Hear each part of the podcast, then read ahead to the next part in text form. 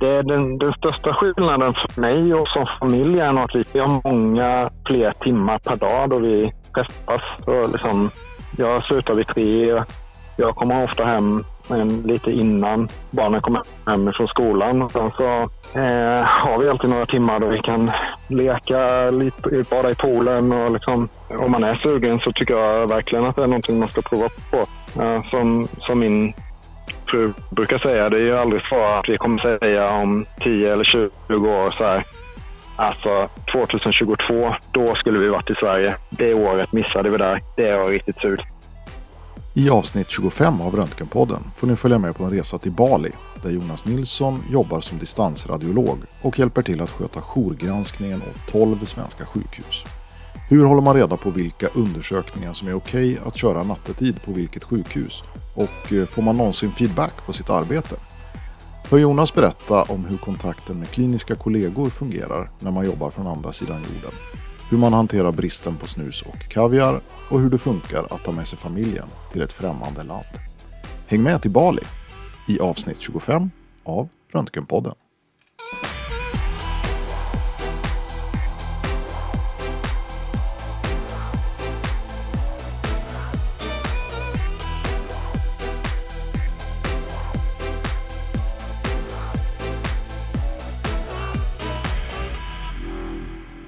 Hallå Jörgen. Tjena Per, hur är läget med dig?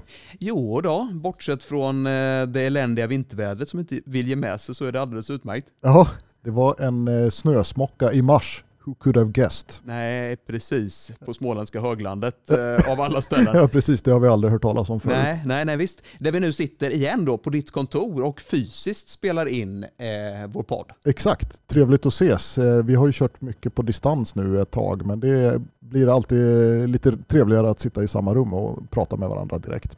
Så är det.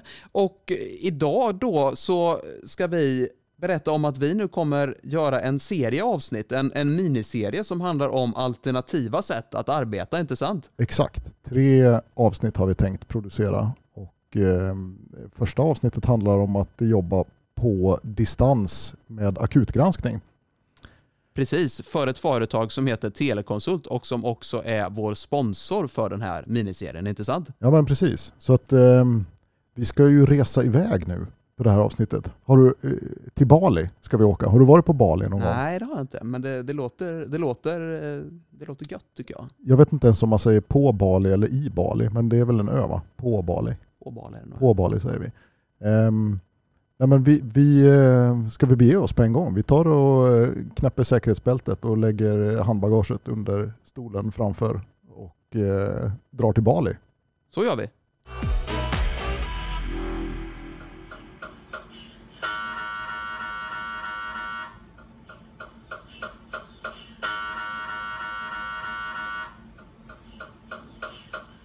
Vi har väl alla någon gång känt att jobbet på röntgen börjat gå lite på tomgång.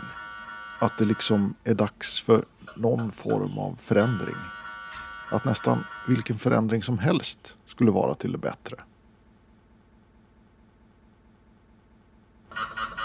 Eller, okej.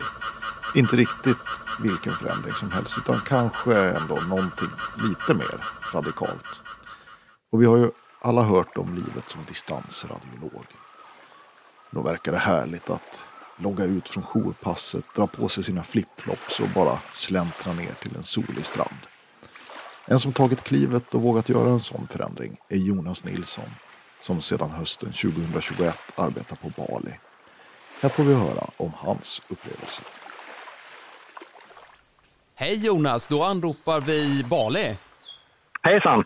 Vad kul att du är med oss. Jag ska börja med att be om ursäkt för att den här intervjun kommer igång åtminstone en kvart senare än vi hade planerat. Jag skulle köra från Östergötland till Småland och fann till min stora förskräckelse att bilen var helt översnöad och att det var iskata på vägarna så jag fick köra lugnare och långsammare än jag hade tänkt. Kan du relatera till den problematiken där du sitter eller hur är det? Nej, snö och is är väl inte riktigt något problem här, men det finns andra väderfenomen som kan ställa till det lite.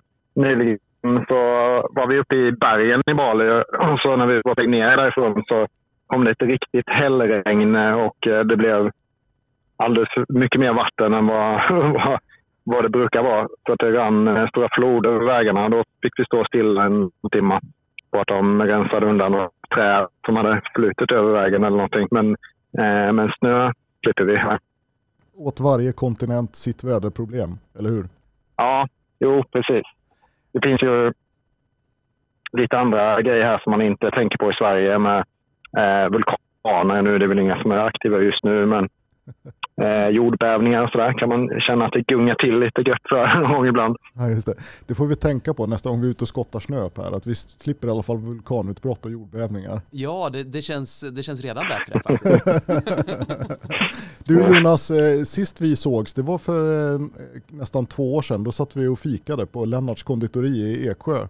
Det har ju runnit en del vatten under broarna sedan dess. Sen hösten 2021 så jobbar ju du som radiolog på Bali för Teleconsult, eller DDA som det hette tidigare. Kan du berätta lite om arbetsplatsen där på Bali?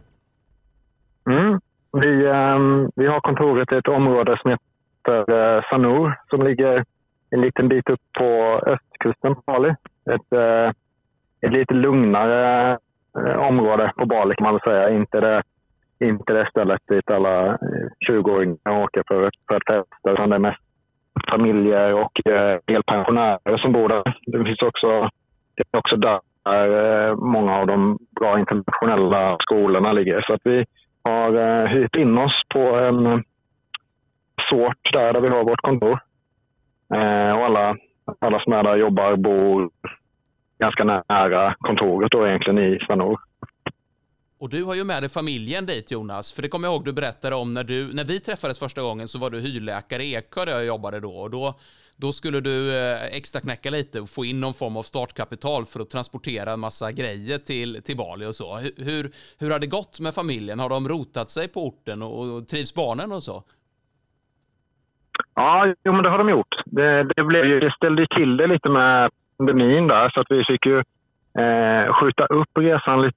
Vi skulle väl ha åkt i juli egentligen, men kom iväg från slutet av september.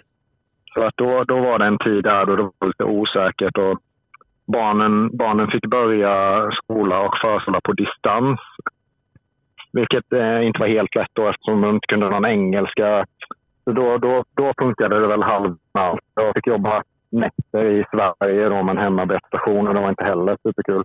Men sen kom vi iväg då i slutet av september, flög till Jakarta där vi fick sitta i karantän i 8 dagar på ett hotell. Vilket gick mycket smidigare än man kan tro med 2 barn. Men efter det så kom vi till Bali och då började vi gå på riktigt. Och nu så känner de sig väldigt hemma. De lärt sig engelska och trivs i skolan och har fått vänner. Det har fungerat väldigt bra. Vad kul att höra. De andra radiologerna, du nämnde här i försnacket att ni är omkring 7 radiologer som jobbar för Teleconsult på Bali, i alla fall den svenska delen av verksamheten. Ja. Är det övriga också, vad ska jag säga, där med familjer, eller hur ser gruppen ut? Det är lite olika, men de flesta har med sig hela familjer, men sen är det någon som väl gått i pension i Sverige som kommit hit själv, men har haft flera vuxna barn här på besök och sådär. Och så är det väl någon lite yngre som inte har några barn. Men de flesta av oss har ju hela familjen med. Du Jonas, jag tror det är många lyssnare som är nyfikna på hur en typisk arbetsdag som distansradiolog eller akutradiolog ser ut. Kan du berätta lite vad som händer en vanlig dag när du kommer till jobbet? Hur är arbetet upplagt? Vi börjar ju vid lite olika tider på morgonen, beroende på om det är sommartid eller vintertid i Sverige. När det är vintertid så börjar vi 7:00 och jobbar till 3:00. Och när det är sommartid så börjar vi 6:00 och jobbar till 2:00. Om inte alla sjukhus som vi jobbar mot med akutverksamheten vill att vi tar över vid 22:00. Och då är det ju 2 timmar där innan vi börjar som täcks av radiologer i Sverige som jobbar för Teleconsult med akut verksamheten. Så när vi kommer så brukar det fortfarande finnas rätt mycket akuta undersökningar, så då är det bara att gå in och börja skriva på det. Sen som dagen framlider så brukar det bli mindre och mindre. Fram till 2 svensk tid eller så brukar vi väl ha att göra med det akuta. Men det är också så att vi är alltid fler än vad som krävs för akutverksamheten. Dels för att ta höjd för att folk kan bli sjuka, någon vill vara ledig. Folk ska ändå kunna ha ledigt och sådär. Så vi har ju en väldig överkapacitet för akutverksamheten, så att man skriver på rätt mycket elektivt också. Mm. Och där har vi ett schema som vi följer. Att ja, men den här dagen så jobbar jag med jouren och den här dagen sysslar jag med elektivt. Och framåt dagen, mot slutet av dagen, så sitter väl alla mer eller mindre med elektivt jobb. Ni har av förklarliga skäl inga vardagsjourer antar jag, men på helgerna så får ni jobba ungefär samma tider som annars, eller hur funkar det? Ja, det är precis som en vardag då, att man jobbar antingen till 2 eller 7 till 3. Som det är nu så blir det ungefär en helg i månaden eller var tredje helg. Och då får man som kompensation ledigt 3 vardagar i veckan då, för de 2 helgdagarna jag jobbat.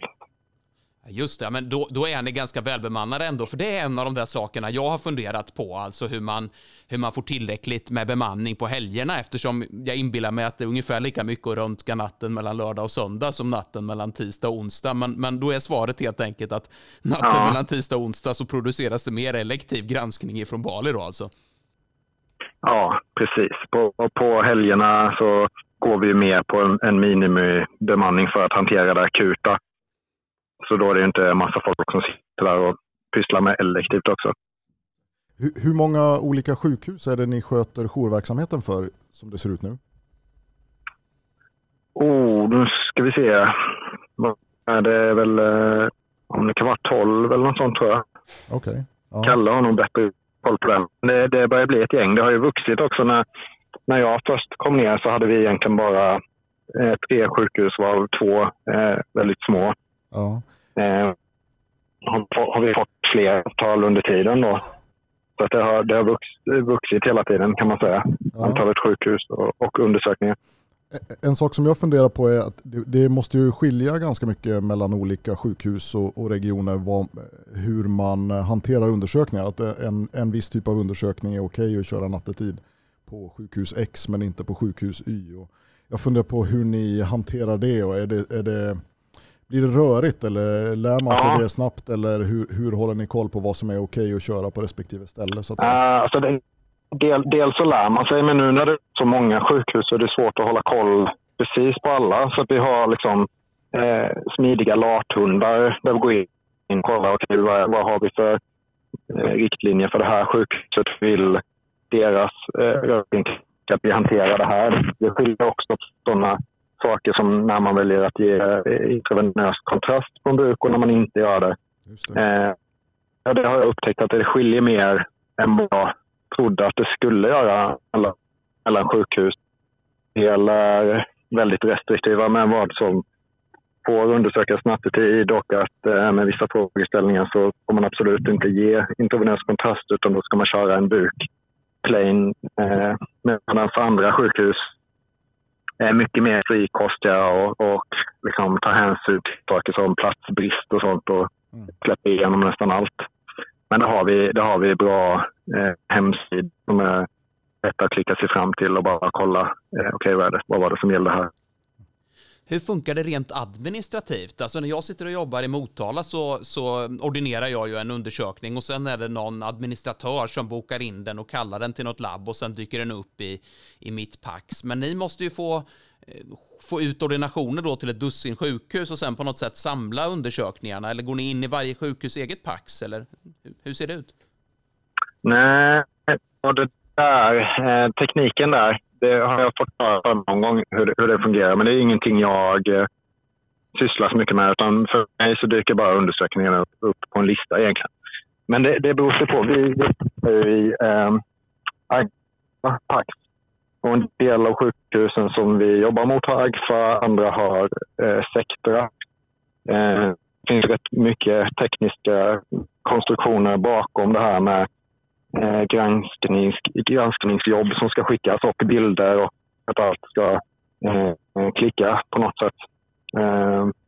Vi har också liksom en speciell webbmodul där vi kan gå in i varje patients historik, hämta undersökningar om vi inte tycker att vi har fått det vi behöver för att jämföra med. Så lite sådana workarounds finns det då. Det är inte riktigt som att jobba på hemsjukhuset där man direkt har tillgång till hela patienthistoriken till undersökningar och så. Men det fungerar ändå väldigt bra, tycker jag. Jag tänkte på det här med att det är olika rutiner på olika sjukhus och vad som är okej att köra och inte. Är det ofta som ni hamnar i diskussion med remittenterna om en undersökning som ni kanske säger att den här ska vi inte köra förrän imorgon, men de hör av sig och protesterar och att det blir skilda meningar om vad som ska göras och inte? Ja, jo, det händer ju. Det händer absolut. Som inte tycker att CT-lungat här behöver köras om det inte finns en tydlig påverkan. Då kan man ju, det händer att det hamnar i sådana diskussioner. Mm. Men ganska ofta så tycker jag att om man ringer upp och säger att jag läste en remiss på den här patienten och om det inte var någonting annat ut på förutom det som du har skrivit så är det nog egentligen så att vi tycker att den kan vänta till morgonen. Mm. Och då brukar de väldigt ofta säga, ja, jo, men det går bra. Eller så får man säga då, men bara ring om patienten försämras så får vi köra den i så fall om det krävs. Ja, ofta så går det bra att skjuta på det, att vi ändå får hänvisa till att vi ändå bryter ett avtal då, om vi väljer att köra undersökningar som man har kommit överens om inte ska köra nattetid. Mm. Det är ju inte så att man är förskonad från den typen av diskussioner bara för att man jobbar på ett lokalt sjukhus, om man säger så. Men jag tänker att det kanske blir mer av den varan när det är personer som man inte känner och att man liksom är lite mer trigger-happy till en diskussion om man pratar med någon på andra sidan jorden. Men är det något som du har märkt av, eller? Ja, och sen när man jobbar det blir också lite så att när man jobbar för ett privat företag så har man väl lite med sig i bakhuvudet att man är lite mer serviceinriktad när man jobbar på ett sjukhus där man är anställd. Då kan man ju säga till någon att helvete, det kan vi inte riktigt göra nu liksom, utan jag får i så fall försöka vara lite mer så. Men jag tycker att det fungerar. Jag skulle säga att den typen av diskussioner tycker inte jag är så jobbiga, utan ofta ganska kul och ofta så lär man sig ju mycket på just de diskussionerna om hur klinikerna har det och vad de är och varför de ibland vill få en undersökning gjord utan att det var tydligt för mig innan. Så att jag har inte upplevt det som ett stort problem att det är några betungande samtal i alla fall. Nej, och i och med att det verkar vara så uppstyrt med liksom manualer som säger vad som ska göras eller inte, då kan man väl tänka att behovet av att be någon dra åt helvete minskar för att man kan hänvisa till den manualen istället. Ja, jo, absolut. Sen är det ju många av de som vi jobbar med så ligger ju röntgensjuksköterskorna hemma och sover och tar sig in till sjukhuset och där är de ju mycket mer restriktiva med vad som ska göras nattetid, men där tycker jag också att klinikerna om sjukhusen ofta har väldigt stor förståelse för det. Mm. Att vi vill inte ringa dem i ordning och åka in för något som inte behöver göras nattetid. Så det kan funka bra. Jag tänker på det nu när vi diskuterar kontakt med kliniker. Är det ofta som ni har direktkontakt samtidigt som ni granskar undersökningen och får live-rapportera vad ni hittar? Alltså om det är en väldigt dålig patient eller om det är något trauma eller stroke-larm och så till exempel. Är det... alla stroke-larm, alla multitrauman med där remittenten är orolig eller en uppenbart instabil patient och likadant liksom om det finns misstanke om någon större blödning i buken, om någon har dåligt tryck eller där de är välkomna att ringa för att vilja veta så fort som möjligt om vi ser någonting. Men det finns ju som en inbyggd rutin på ståklarm och sådana undersökningar att vi alltid har telefonkontakt när bilderna skickas. Så att vi så fort vi får bilderna kan säga om det finns någon stor intrakraniell tydligt tecken på infarkt. Är det klinikerna som ringer upp då eller är det tvärtom? Jag tror att det fungerar nog lite olika. De brukar väl ringa från röntgen när de skickar bilderna. Okej. Egentligen för att det inte ska bli något dröjsmål där. Mm. Och då brukar remittenten finnas till hands där på röntgen, så då brukar de väl bara räcka över luren egentligen så fort vi ser att vi börjar få den där. Mm. Och ibland så kanske man får ringa till medicinjour. Det brukar inte heller vara något problem. Det är en annan sak jag funderat på, det här med att få kontakt med kliniker. Det kan vara tillräckligt krångligt på att lyckas med det när man jobbar på ett sjukhus. Men om man då har 12 sjukhus att hålla reda på, hur vet ni vilket nummer ni ska ringa och så? Det finns samlat förstås. Ja, men där har vi också väldigt bra webbsidor och liksom också programmerade telefoner som går lätt att bläddra sig fram i för att ringa den och den jouren på det sjukhuset eller röntgensjuksköterskan där. Mm. Och likaså, och då ser man också direkt på de här sidorna att okej, det här i natt så är det Anki och Titti som ligger hemma och sover och här är deras mobilnummer. Det är sidor som uppdateras inför varje jour liksom vem som har jour av röntgensjuksköterskorna om de är hemma. Mm. Man ringer på deras datamobil. Så det funkar väldigt smidigt. Du, jag funderar lite på, vi pratar om det här med livegranskning och jag tänker om man ska skicka över ett multitrauma från Sverige till Bali, hur lång tid tar det så att säga? Får ni någon fördröjning för att bilderna måste ligga i cyberspace ett tag eller hur snabbt går det? Alltså det brukar gå snabbt, men någon gång har vi väl varit med om att nu har vi skickat dem och så vi ser inga nu, vi har inga bilder. Men det är också några få under den situationen känns väldigt långa när man har någon som väntar på väldigt viktig information. Men det har aldrig varit så att det har tagit liksom lång tid. Men ibland, jag har ingen aning om vad det beror på, vad som händer med bilderna och vad de tar vägen då. Men det är lite olika hur många sekunder som går innan man har hela stacken och kan bredda igenom. Vi pratar ändå sekunder. Ja, det skulle jag säga. Det brukar inte vara någon större fördröjning där. Klart att det blir väl alltid viss skillnad mot att faktiskt vara på ett sjukhus och i kontrollrummet när de kör CT. Då kan man ju ibland se något redan på skanogrammet liksom. Mm. Om det är något tydligt. Och säga det direkt. Den möjligheten har vi inte då. Skickar in skanogrammet så fort det är kört. Oftast inte i alla fall. Ibland så dyker det upp först. Så det är väl en liten skillnad. Blir det ju ändå. Inför den här intervjun så la vi ut lite poster på Instagram. Och bad lyssnarna skicka in frågor som vi skulle ställa. Och jag tänkte ställa en sån fråga. Och det är en lyssnare som undrar hur det känns att vara verksam så långt ifrån den behandlande kliniken och patienten. Och en fråga som kanske är lite kopplad till det är om du saknar gemenskapen på en vanlig arbetsplats, alltså jobba på ett sjukhus där man samverkar direkt med röntgensjuksköterskorna. Mm. Ja, alltså vi har en väldigt bra gemenskap på våran arbetsplats, men det är inte riktigt, även om det inte är riktigt samma sak som att jobba på ett sjukhus. Det som man saknar är väl att ha ronder och diskussioner med klinikerna om patientfall. Speciellt om man ofta är den som håller en viss konferens och kan följa patienter över tid. Den möjligheten har man inte riktigt här.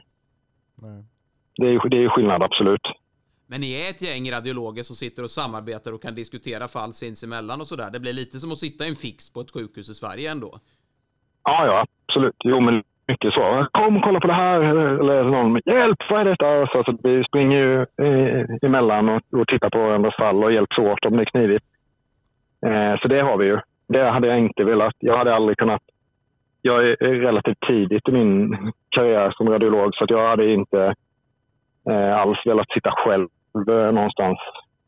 Jag har ju stor glädje av utbytet liksom, med andra och att få diskutera fall och bara fråga saker som det här. Vet inte jag alls vad det är. Kan ni hjälpa mig med detta? Mm. Så att det har vi ju. Och vi har också mycket av det sociala runt omkring som julbord och sånt här. Det finns ett svenskt café i Sanur som serverar svenskt julbord, och går vi dit ihop med familjer och käkar julbord, eller de bjuder inte det i alla fall om man vill vara med. Så att mycket av den gemenskapen och så som har via sitt jobb i Sverige, det har man ju ändå här. Det tycker jag. De säljer Kalles kaviar och snus och sådana grejer också som en del svenskar är helt beroende av, men som inte finns på Bali annars. Ja, snus så gör de ju indonesiskt snus, eller indonesiskt odlad tobak är det någon som, så det finns att köpa. Det är dyrt, men Kalles kaviar, ja, jag tror nästan det finns någon butik som säljer det också, men det brukar ju vara en sån bra ta med grej när någon kommer och hälsar på. Bara, kan du be dem ta med 2 tuber Kalles? Det är lakrits, knäckebröd. Ja, det är några grejer som är luriga att få tag på här som man börjar sakna efter ett tag. Liksom. Just det. Jag tänkte backa tillbaka till det här du sa med när man får knepiga fall och att ni diskuterar sinsemellan och sådär. När man jobbar på ett lokalt sjukhus, då kan man ju liksom ett par dagar senare så kanske man ser den som skickade remissen i korridoren, och så kan man fråga, hur gick det för den här patienten som jag tittade på? Att man liksom får feedback på det sättet. Men hur funkar det för er fall som ni har skrivit på? Får ni någon feedback från kundsjukhusen? Alltså jag kan tänka mig om man gör bort sig, då brukar det ju kunna komma feedback. Men får man också höra när man har gjort, något bra, eller om det är så att ni är väldigt nyfikna på hur det har gått med ett visst fall och hade vi rätt i det vi föreslog och så? Ja, att om man gör något väldigt bra så får man nog inte höra det. Jag har antingen aldrig gjort något bra eller så har jag bara inte fått höra det. Men om man gör något fel så då kan man ju få en avvikelse då, liksom. Och då får man ju ett mejl om att vi har hittat det här, vi tycker så här, och så man liksom uttrycker sin mening om det.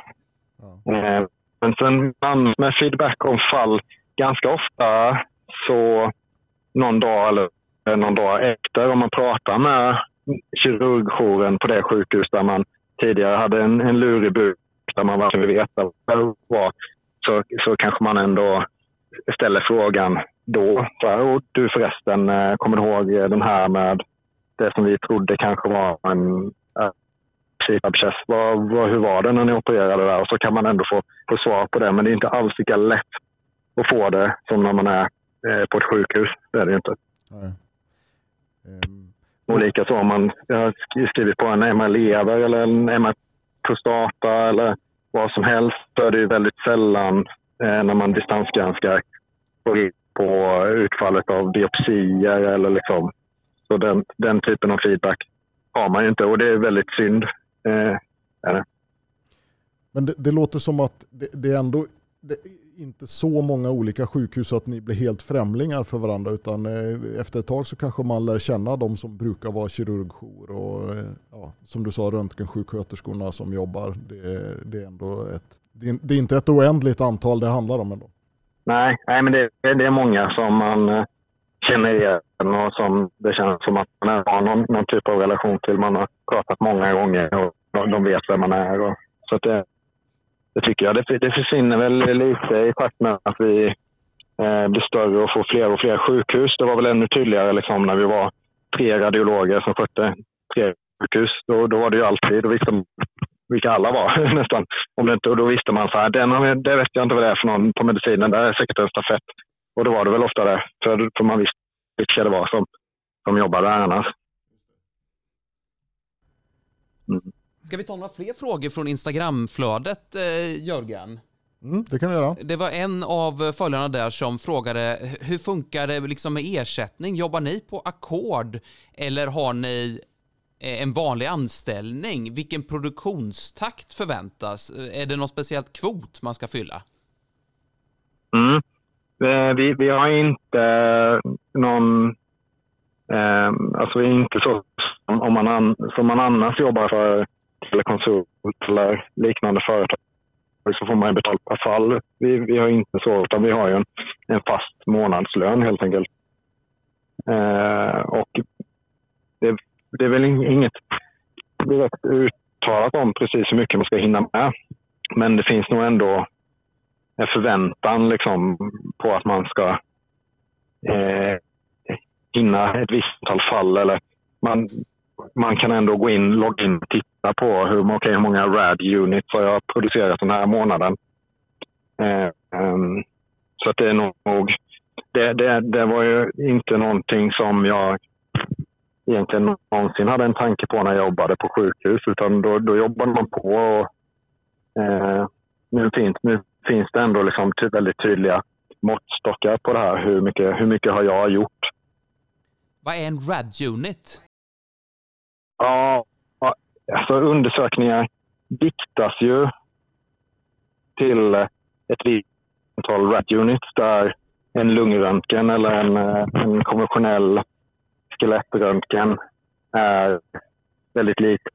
Då att en CT-multitrauma är jättemycket värd, en CT-skalle inte så mycket, och MR generellt högre poäng och en slags poängsystem för undersökningar som man använder för att se hur mycket man producerar då. Det tror jag att de flesta bolag som jobbar med teleradiologi använder något liknande. Jag vet faktiskt inte om det är ett gemensamt system eller om en RAD-unit på Teleconsult är annorlunda viktad än på någon av våra konkurrenter. Det vet jag inte. Men i alla fall så kan man då väldigt tydligt se hur mycket man gjort under en månad eller under en dag om man vill. Och då känner man ju lite att man vill ju inte vara jättelångsam. Så att därför så kan man inte bara sitta och ta... Alltså så länge man jobbar med akut radiologi så får man ju oftast rätt mycket gjort, för att det går ju ofta lite snabbare att titta på akutundersökningar med en tydlig frågeställning än komplicerade onkologiska fall till exempel. Men det är lite, om man känner att man har suttit och tittat på tre sura lever som tog hela förmiddagen, då kanske man blanda lite och titta på lite CT som inte är så svårt att ämna. Det är väl också bara den här känslan av att få någonting gjort. Även om man jobbar på vanligt sjukhus där ingen någonsin mäter vad man gör, så vill man ju inte sitta med bara surdegsfall dagar ut och dagar in liksom, utan det finns ju också en tillfredsställelse i att signera några undersökningar och känna att det gick ganska fort, det var skönt liksom. Jag tänkte livet på Bali i stort, om man säger så. Jag jobbade ju ett halvår i Thailand och det var som att leva lite i en annan värld på något vis. Det kändes som att hela livet gick lite långsammare. Så nu är det så till exempel när Per och jag ska spela in, då blir det så här, ja men kan du då? Nej, det går inte. Och så är man plötsligt 2 månader fram i kalendern för att hitta en lucka på en halv dag. Och där var det mer så här, ja men ska vi äta middag ikväll? Nej, det går inte. Nej, men då tar vi imorgon istället. Alltså det var... ett annat tempo, ett annat sätt att leva på något sätt. Är det likartat på Bali eller liksom vad skulle du säga är den största skillnaden mellan vardagen i Sverige och vardagen i Bali, om jag ställer frågan på det sättet? Det är den största skillnaden för mig och som familj är att vi träffas så oerhört mycket mer här. Vi har många fler timmar per dag då vi träffas och liksom... Jag slutar vid 3. Jag kommer ofta hem lite innan barnen kommer hem från skolan. Och så har vi alltid några timmar då vi kan leka lite, bada i poolen och liksom hitta på någonting. Och sen är det också så att det är väldigt lätt att beställa mat eller gå ut och äta på restaurang här, och väldigt billigt jämfört med Sverige. Så väldigt ofta så lagar vi inte middag, och då har man ju också helt plötsligt mycket mer tid än vad man har annars. Det är nog det jag har tänkt på som är den största skillnaden egentligen, att vi träffas mycket mer. Ja. Här kändes det som att man kom hem ofta vid 5 eller halv 6 kanske, och så skulle man försöka stressa ihop någon mat, och när man hade tagit hand om disken så var det ofta dags att lägga barnen, och sen kanske man i bästa fall hade en halvtimme att titta på nyheterna och prata med frugan innan det var dags att gå och lägga sig. Att det bara gick mer i ett. Och att man dessutom hade en lång lista på alla grejer som skulle fixas med huset, som istället gav en dåligt samvete, och att man skulle åka till Biltema på lördagen och köpa spackel. Allt är nu hur i ett hus, och är det något problem med det så ringer jag bara han hyr av. Ja, han hänger snett där. Så fixar han någon som skickar det. Det är ju en stor skillnad mellan hyra ett hus och äga ett hus. Men det är också, ja, det är inte bara det, utan man har väldigt få måsten här. När jag kommer hem från jobbet så kan jag lägga mig och läsa en bok i 2 timmar om jag vill. Så hade jag inte haft det i Sverige sedan jag skaffade barn i alla fall. Nej. Men den här livsstilen för familjen är, om jag förstår det rätt, alltså, den är finansierad uteslutande med din lön helt enkelt? Mm. Jo, det är det. Min fru har läst lite distanskurser och sådär för att sysselsätta sig. Sen har hon också haft mycket tid att träna. Hon hittade ett väldigt trevligt crossfit-gym där hon också har lärt känna många nya vänner i olika delar av världen som hon går och fika med, så att hon håller sig sysselsatt, så att hon är inte uttråkad ännu. Men sen har det väl kanske pratats lite om också om nu när vi ska stanna ännu längre här, kanske kan jobba med lite andra uppgifter för Teleconsult på deltid eller sådär. Vi får se hur det blir med det nu. Hittills under de 1,5 åren som jag har varit här så har hon inte känt att hon har behövt något jobb eller så för att se ut, utan hon har klarat det på egen. Hur är det med kollegorna? För att jag antar, du sa att de flesta var ändå par eller familjer, och jag tänker att det kanske inte är det vanliga att båda är radiologer så att säga, utan vad gör de som följer med?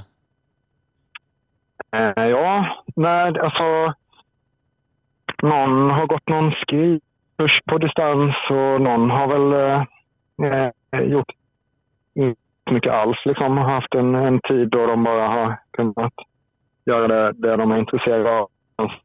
Är det också någon av de medförande som har haft ett ingenjörsjobb som han helt har kunnat sköta härifrån, så att han har fortsatt jobba heltid men här istället. Det beror på lite vad man har för jobb. Det är inte många som har ett jobb som går att sköta från sidan världen sådär. Man kan väl säga att möjligheterna att hitta ett jobb liksom medföljande är inte så stora egentligen. Om man tänker, det är ganska hårda regler här om vad för typ av jobb utlänningar får göra. Man får inte ta något jobb som en indonesisk skulle kunna utföra till exempel. Så att det är lite svårare här. Och ett jobb liksom. Men å andra sidan så klarar man sig ju väldigt bra på den lönen man får om man är en heltidsarbetande radiolog här. Fastän man som bor i ett fint hus, pool och äter mer mat på restaurangen hemma, så är det så blir det ändå lite pengar. Så att det inte ur ekonomisk synvinkel så är det inte så att båda måste jobba egentligen. Jag tänkte på dina barn. Jag vet inte om du nämnde hur gamla de är, och är lite nyfiken på vad det finns för fritidsaktiviteter för barn där på Bali. Är det surfing som gäller, eller vad kan man ägna sig åt? Mm. Min dotter är 8 och min son fyller alldeles strax 6. Min son spelar fotboll i ett lag här. Nu sa min dotter också att hon är också sugen på att börja spela fotboll, så hon ska få göra det. Mm. Annars har de testat att surfa en del och de leker mycket med såna här bodyboard när vi åker till stranden. Det finns ju basket och det finns capoeira, det finns ju alla aktiviteter. Och de har också after school activities där man får välja olika saker i direkt anslutning till skolan. Och skolan är med och ordnar då. Mm. Då en dag i veckan så stannar de en timme extra i skolan och någon aktivitet. Ja, där finns en del fysiska aktiviteter att välja på, men det finns också jewelry making och massa olika grejer. Härligt. Så att det är ingen brist på aktiviteter för barnen om man vill att de ska hålla på med mycket aktiviteter, men vi tycker väl att det kan räcka med någon aktivitet och sen träffar vi gärna dem när de inte är i skolan och gör saker tillsammans. Mm. Var det ett svårt beslut för er när ni bestämde er för att ni skulle åka iväg till Bali? Jag minns att innan vi drog iväg till Thailand så det ältade vi fram och tillbaka ett bra tag innan vi bestämde oss för att dra iväg. Ja, eller vi hade ju ganska många år pratat om att till Nya Zeeland. Mm. Och jag hade ju hållit på att fixa med Nya Zeeländsk legitimation och jag hade liksom lite planerat det att vi borde se till att vara iväg innan vårt äldsta barn börjar skolan. Mm. För vi ville inte att hon skulle börja skolan i Sverige och få en massa kompisar och sen slita henne ur det. Utan då tänkte vi att då är det mycket bättre att hon får börja skolan någon annanstans. Mm. Och sen så drog det ut lite på den här ansökningsprocessen om Nya Zeeländsk legitimation. Och då dök det här med Bali upp som ett alternativ. Mm. Så då tänkte vi väl egentligen på det någon vecka. Sen sa vi, ja men då kör vi på det. Okay. Och så kan vi vara på Bali som en längre semester, kanske ett halvår, medan vi fixar allt klart med Nya Zeeland och så sticker vi bara vidare dit. Det var tanken från början. Ja, men då var ni ändå inne redan på själva konceptet att åka iväg utomlands. Så den mentala förberedelsen var klar redan så att säga. Ja, precis. Mm. Så det gick väldigt fort då när vi fick det erbjudandet från Bali. Så bestämde vi egentligen på någon vecka då att ja, men då kör vi på det. Sen har vi trivdes vi så bra här då så vi har egentligen bara bestämt oss att stanna lite längre här. Ja, just det. För jag tänker mig att många av lyssnarna de tänker så här, ja men det vore väl härligt att prova någon gång men det går ju inte för A, B, C, D, E skäl liksom. Vad skulle du säga till personer som sitter och funderar på, ja men skulle det kanske ändå vara en möjlighet? Ja, alltså det är väl bara om man är sugen så tycker jag verkligen att det är någonting man ska prova på. Det är inte som min fru brukar säga, det är ju aldrig så att vi kommer säga om 10 eller 20 år så här, alltså 2022, då skulle vi varit i Sverige. Det året missade vi där. Det var riktigt sjukt. Nej, och det kan jag verkligen relatera till. Jag tänker precis samma sak om resan som vi gjorde till Thailand där. Ja, jag håller helt med. Mm. Nej, och nu känns det ju liksom lite extra bra att vara långt borta från Ryssland och Ukraina och från svenska elpriser och inflation. Det är rätt förskräckande från det här och har inte om det. Det är väl en extra bra tid att vara borta. Ja, det förstår jag. Jag tänkte vi skulle kunna avsluta med 3 snabba frågor från Instagramflödet. Det känner jag vi är skyldiga våra följare att få in. Första frågan då är, anställer Telekonsult andra kategorier än röntgenläkare, röntgensjuksköterskor exempelvis? Det gör de. Det behövs administrativ personal som tar emot och dirigerar samtal och har lite koll på listorna med undersökningar och sådär. Och det kan man väl säga att det är väl egentligen inte att man är röntgensjuksköterska utan det är ett jobb som men gärna någon sjukvårdsutbildning, men är man akutsjuksköterska eller annan typ av sjuksköterska så skulle man nog kunna ha det också. Men absolut, att vara röntgensjuksköterska är ingen nackdel utan snarare en fördel. Så är man röntgensjuksköterska och sugen på att komma hit, så är det ju bara ta kontakt med någon som sköter den. Dock kan man väl säga då att, att lönen är inte samma för en radiolog som för en röntgensjuksköterska, så det är kanske svårt att försörja en hel familj på det. Det är väl nackdel eller något kanske. Nästa korta fråga, finns det AC? Åh ja. Tack och lov. Annars var det inte. Nej, det är... Ja, där vi sitter och jobbar så har vi en bra AC. Sköter temperaturen åt oss så att vi inte sitter och är varma. Det har vi. Det måste man också ha hemma. I alla fall när man sover. Vi försöker inte använda den så mycket, men vi har den på i sovrummet på natten och kanske ibland annars också på kvällen om det är liksom för varmt. Men ja, AC behövs. Tredje korta frågan då. Är alla lika snygga som i Teleconsults reklamfilm? Ja, vi var väl inte så många när den filmen gjordes. Nu är vi ju många fler. Och vi ser ganska olika ut. Vad folk tycker är snyggt, det är väl rätt subjektivt. Men ingen kan ju tycka att vi är snygga allihopa nu, så olika som vi ser ut i alla fall. Vi har nog en ganska bra normalfördelningskurva på hur vi ser ut nu.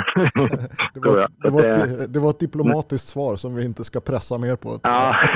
Nej, utan vi kan bara liksom uppdatera på sociala medier då och säga att AC finns. Man kan leva drömmen utan att vara vrålsnygg röntgenläkare. Det går bra att vara röntgensjuksköterska med alldagligt utseende också då. Absolut. Det kan ju vara så att man faktiskt blir lite snyggare av att vistas på Bali några månader. Speciellt om man visar filmen i ett grådassigt november i Sverige, så skulle väl alla svenskar liksom se lite fräschare ut efter lite sol några månader på Bali. Man blir lite brun och sådär. Det kan jag tänka mig. Så vill man bli lite snyggare så ska man väl åka till Bali och jobba. Det är det där med korrelation och kausalitet. Det där får du klippa bort. Jag tycker att det var en fantastisk avslutning, Anders. Men du, Jonas, innan vi säger tack och hej till dig, har du några avslutningsord som du vill skicka med till lyssnarna av Röntgenpodden om ditt liv som distansradiolog på Bali?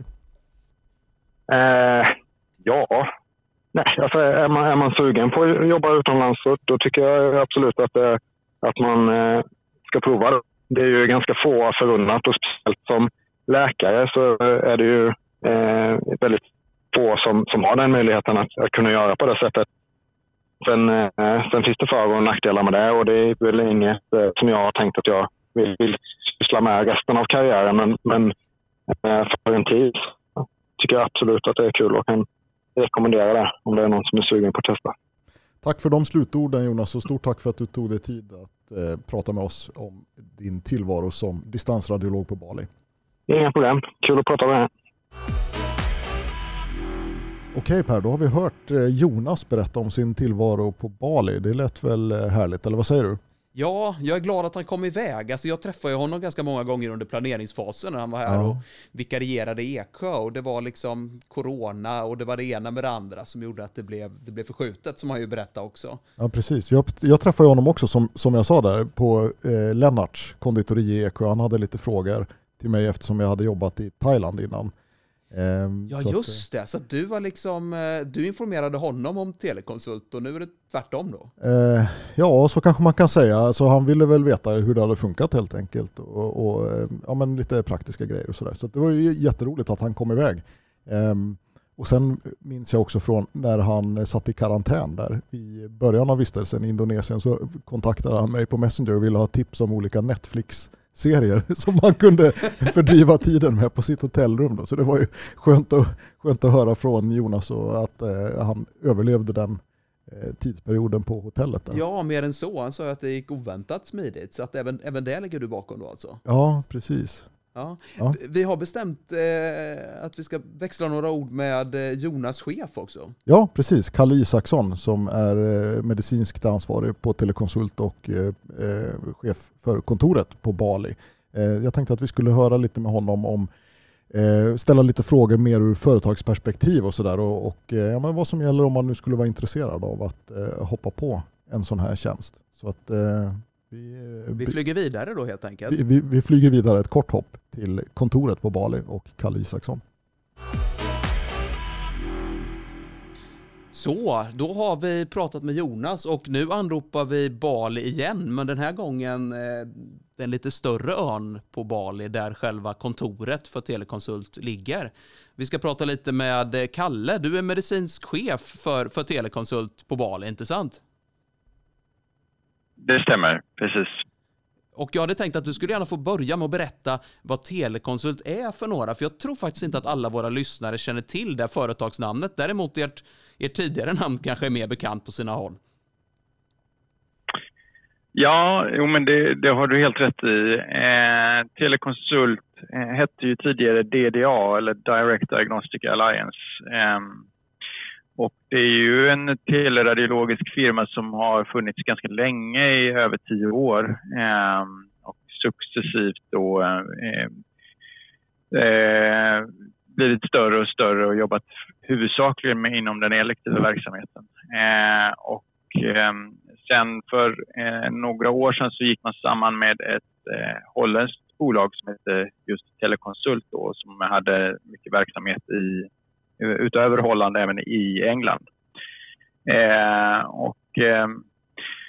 Sen blev det väl lite förra året så bestämde man sig helt enkelt för att vi kan inte ha 2 namn, både DDA och Teleconsult, utan det är bättre att vi har helt enkelt bestämmer oss för ett av de här namnen. Och eftersom Teleconsult var ett väl etablerat namn internationellt så bestämde man sig för att vi kör på det. Så att DDA heter alltså numera Teleconsult och vi sysslar med teleradiologi, både elektivt och sedan ett par år även akut. Just det. Vi har ju precis pratat ganska länge med Jonas som jobbar med dig på Bali och han har berättat lite om tillvaron på kontoret och er verksamhet där. Och när vi frågade hur många sjukhus som ni sköter jourverksamheten för så var han tvungen att räkna lite i huvudet och kom fram till att det nog var 12 sjukhus ungefär. Jag tänkte höra med dig och hur det ser ut framöver. Är det ytterligare samarbeten på gång vad gäller jourverksamhet eller hur ser det ut för Teleconsults del vad gäller akutgranskning? Ja, absolut. Det kan man ju inte veta såklart. Det är ju offentlig upphandling. Så att men vår förhoppning är ju att vi ska få fler klienter och fler kunder. Och vi har ju definitivt kapaciteten för det. Så att, vi tror att vi kommer att växa.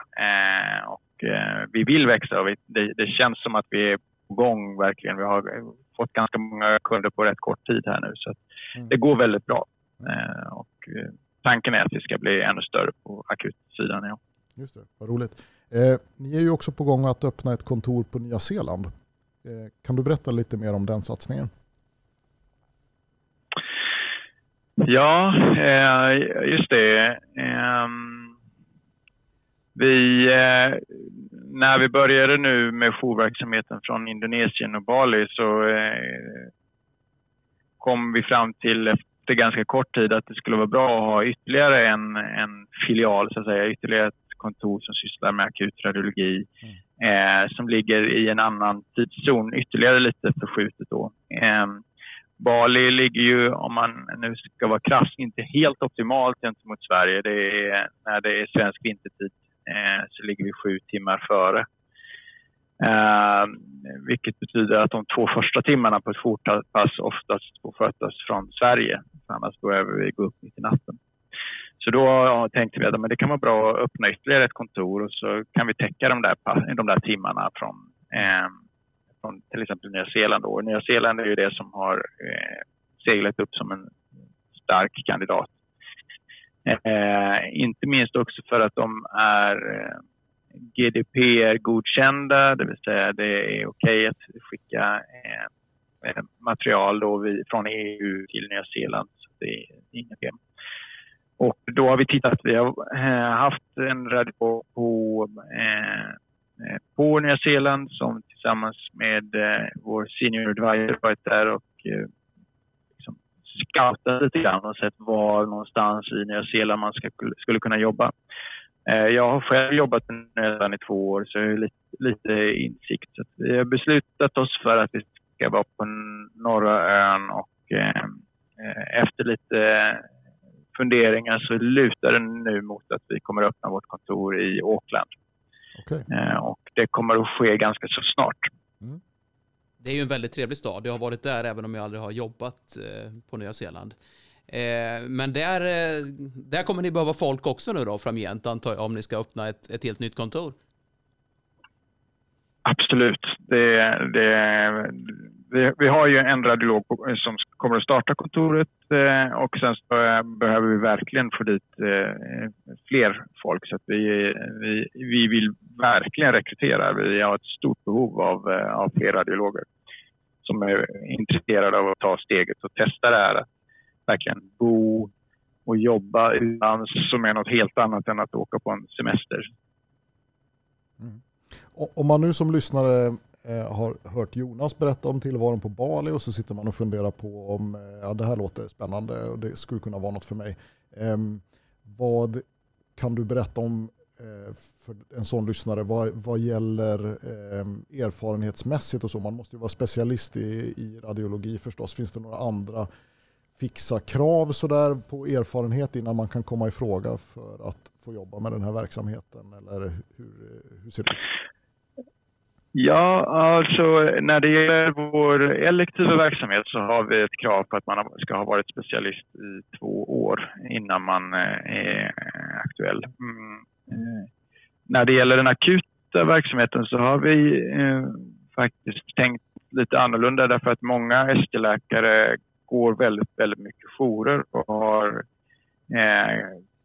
bra koll på akutradiologi. Så därför har vi sagt att så länge man är specialist, oavsett hur länge man har varit, så är man tänkbar kandidat för att kunna jobba med jouren. Okay.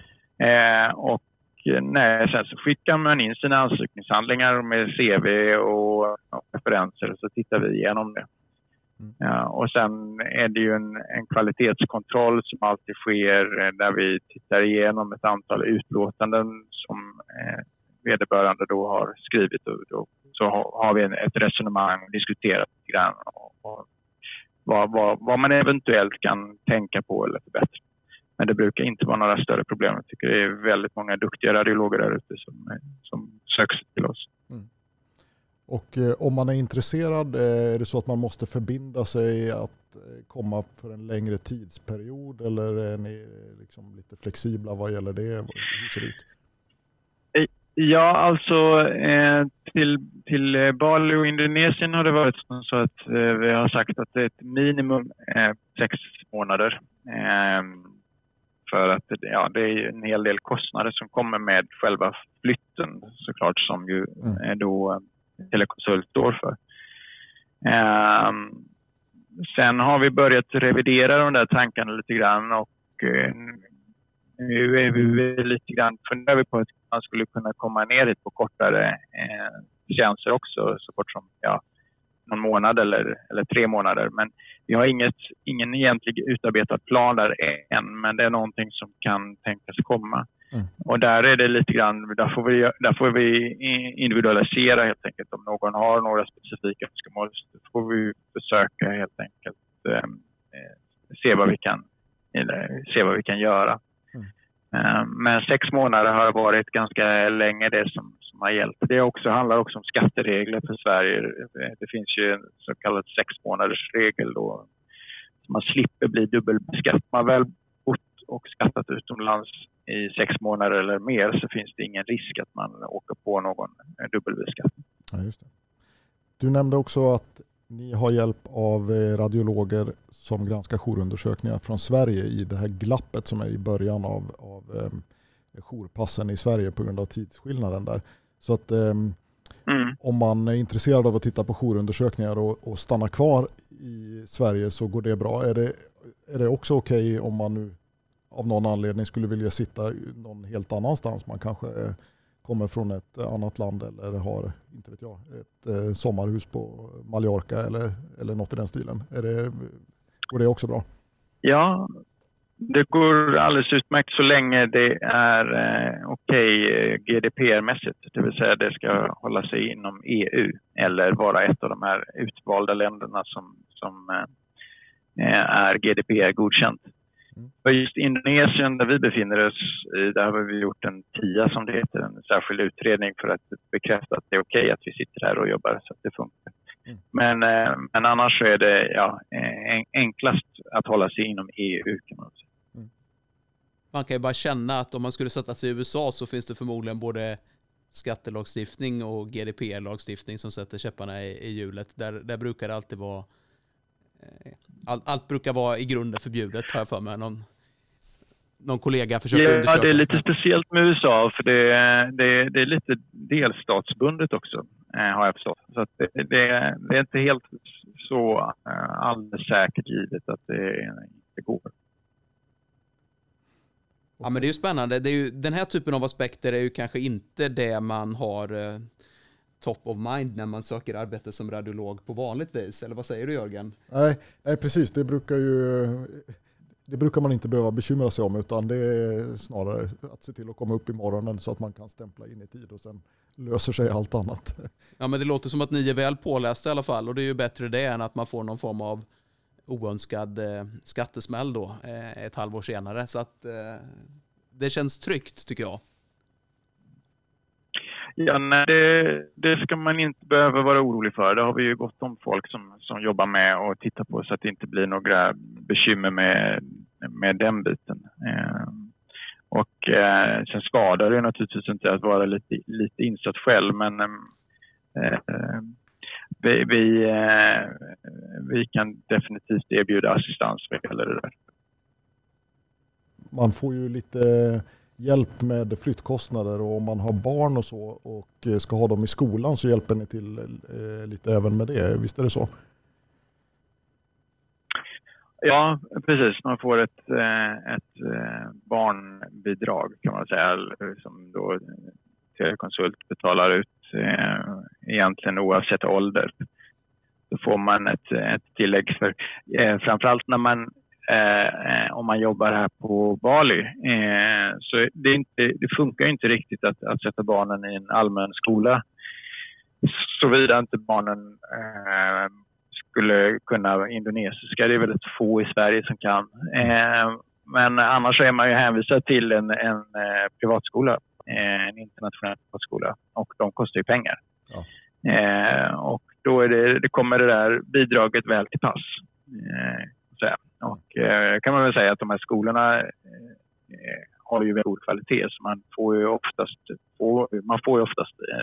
det man betalar för. Så att, vi har varit väldigt nöjda. Mm. En annan sån sak som kostar lite pengar som man inte är van med att behöva betala för i Sverige, det är ju sjukförsäkring. Ja, nej, det täcks också en fullständig sjukförsäkring för radiologen och för medföljande, så make och barn såklart.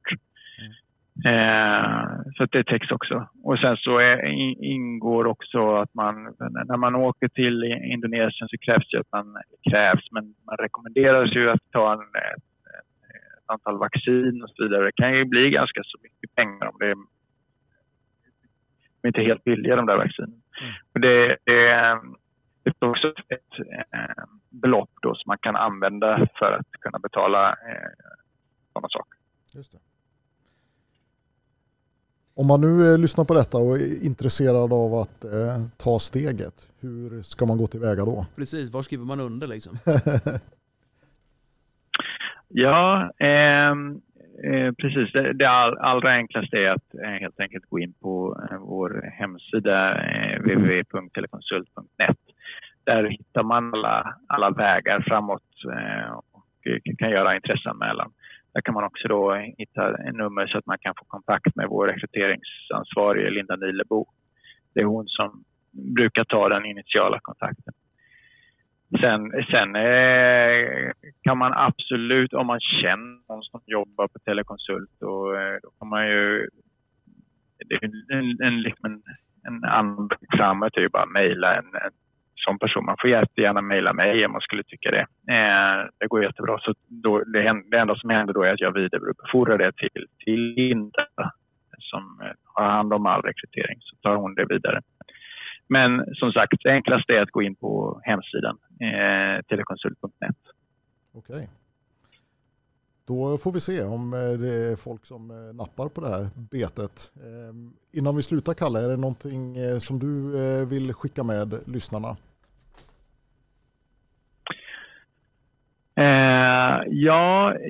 Det finns. Det handlar om min personliga erfarenhet. Jag blev klar specialist 2009 och sen ganska tidigt därefter så bestämde jag mig för att ge mig av utomlands och prova på att jobba. Då reste vi till Nya Zeeland, jag och min familj, och bodde där i 2 år. Och sen har vi även varit i Sydney och jobbat. Och det är ju en fantastisk möjlighet som plötsligt har dykt upp med det här jobbet som vi har. Att man faktiskt kan sitta någon annanstans. Så länge man har en god inkoppling så kan man sitta någon annanstans och jobba. Man måste inte vara i Sverige. Nu säger jag inte att det är dåligt. Det är ju ett fantastiskt land att vara i. Men det är en oerhörd erfarenhet. Man lär sig så mycket, inte bara vad gäller radiologi.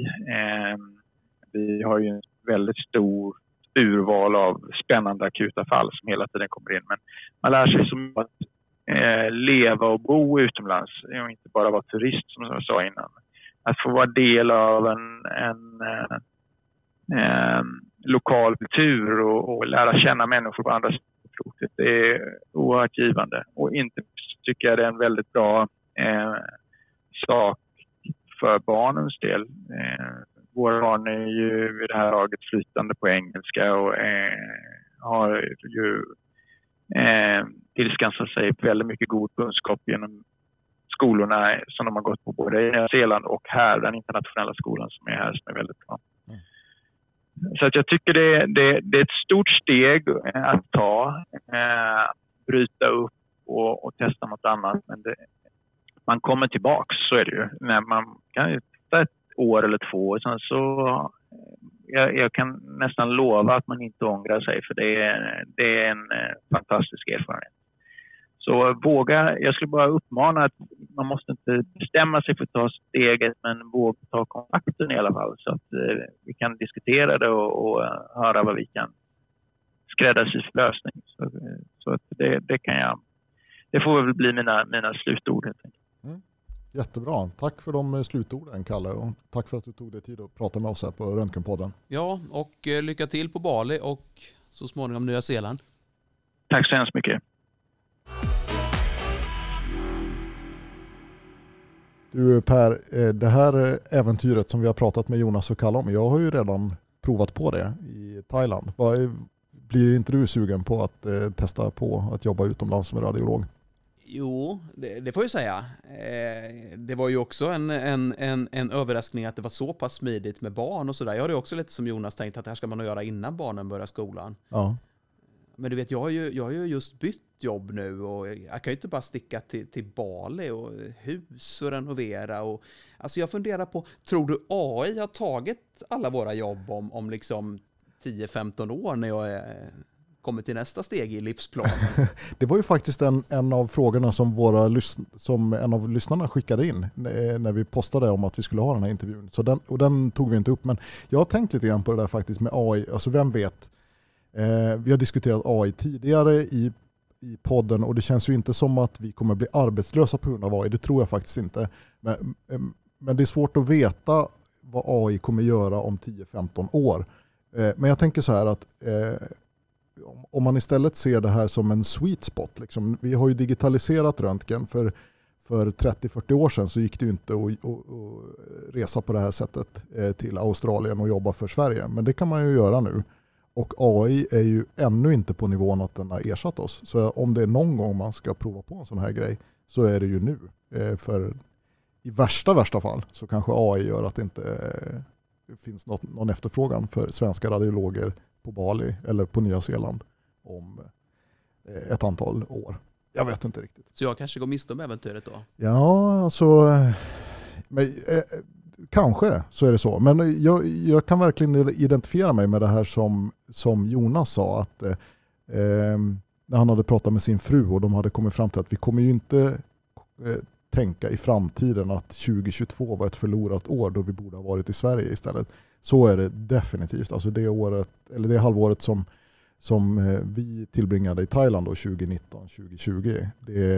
Vi pratar väldigt ofta om det och att det var härligt att vi kom iväg. Så att jag tycker nog, det skulle jag vilja skicka med verkligen från hjärtat, att om man funderar på det och funderar allvarligt på det, så då ska man nog slå till faktiskt. Det tycker jag låter som bra slutord för den här första delen av vår miniserie. Ja, och så får vi ladda upp för ett nytt avsnitt med annat tema till nästa omgång då. Det ska vi göra. Ett avsnitt i lite mer klassisk form är väl tanken. Just det. Ja, vi behöver inte säga så mycket mer än så kanske, utan vi lämnar avsnitt 2 som en cliffhanger. Ja, det gör vi. Ja. På återhörande, kära lyssnare. På återhörande.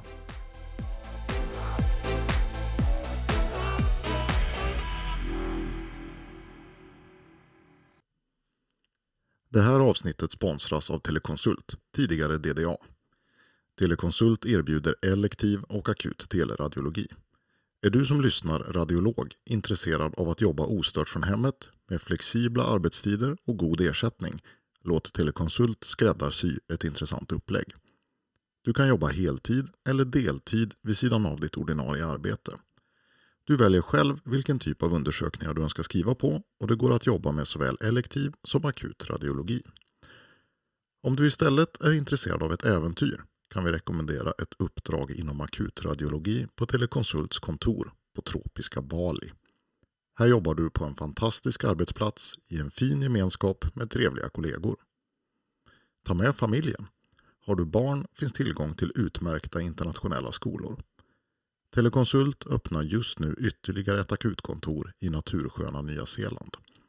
Låter detta intressant eller om du vill veta mer, skicka ett mejl till info@teleconsult.net. Alltså info@teleconsult.net. Teleconsult med C.